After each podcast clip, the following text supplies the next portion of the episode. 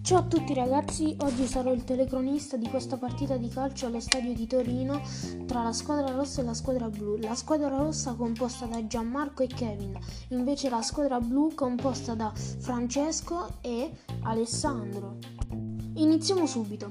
Alessandro passa la palla a Francesco, Francesco la ripassa ad Alessandro ed è sempre il susseguirsi di passaggi tra Alessandro e Francesco. Però Gianmarco si riesce a mettere in mezzo rubando la palla a Francesco. Francesco la riesce a riprendere facendo un pallonetto a Gianmarco e tirandola ad Alessandro Pernice. Alessandro Pernice fa una finta e la, e la tira in porta, però Kevin riesce a parare, riesce a parare e a ridarla da, a Gianmarco. Gianmarco corre più veloce che può, corre, corre, corre e infine arriva in porta e segna. Siamo 1-0 per la squadra blu.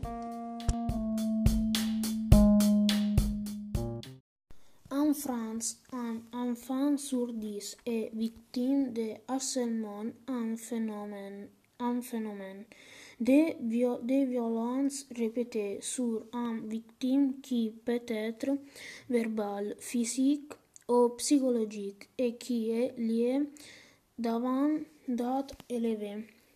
C'est en relation entre les harcelés, harcelés, les harcelés et les spectateurs qui trouvent ça drôle ou qui n'osent rien dire. La victime est attaquée parce qu'elle semble différente pour son physique, ses origines. Et souvent, le harcèlement continue aussi sur les réseaux sociaux.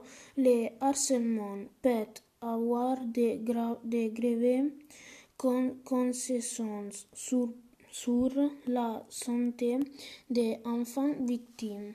Ils, ils et n'osent rien dire aux adultes. On donc lance une campagne d'information parce que, que, que la première façon de la combattre, c'est déjà d'en parler.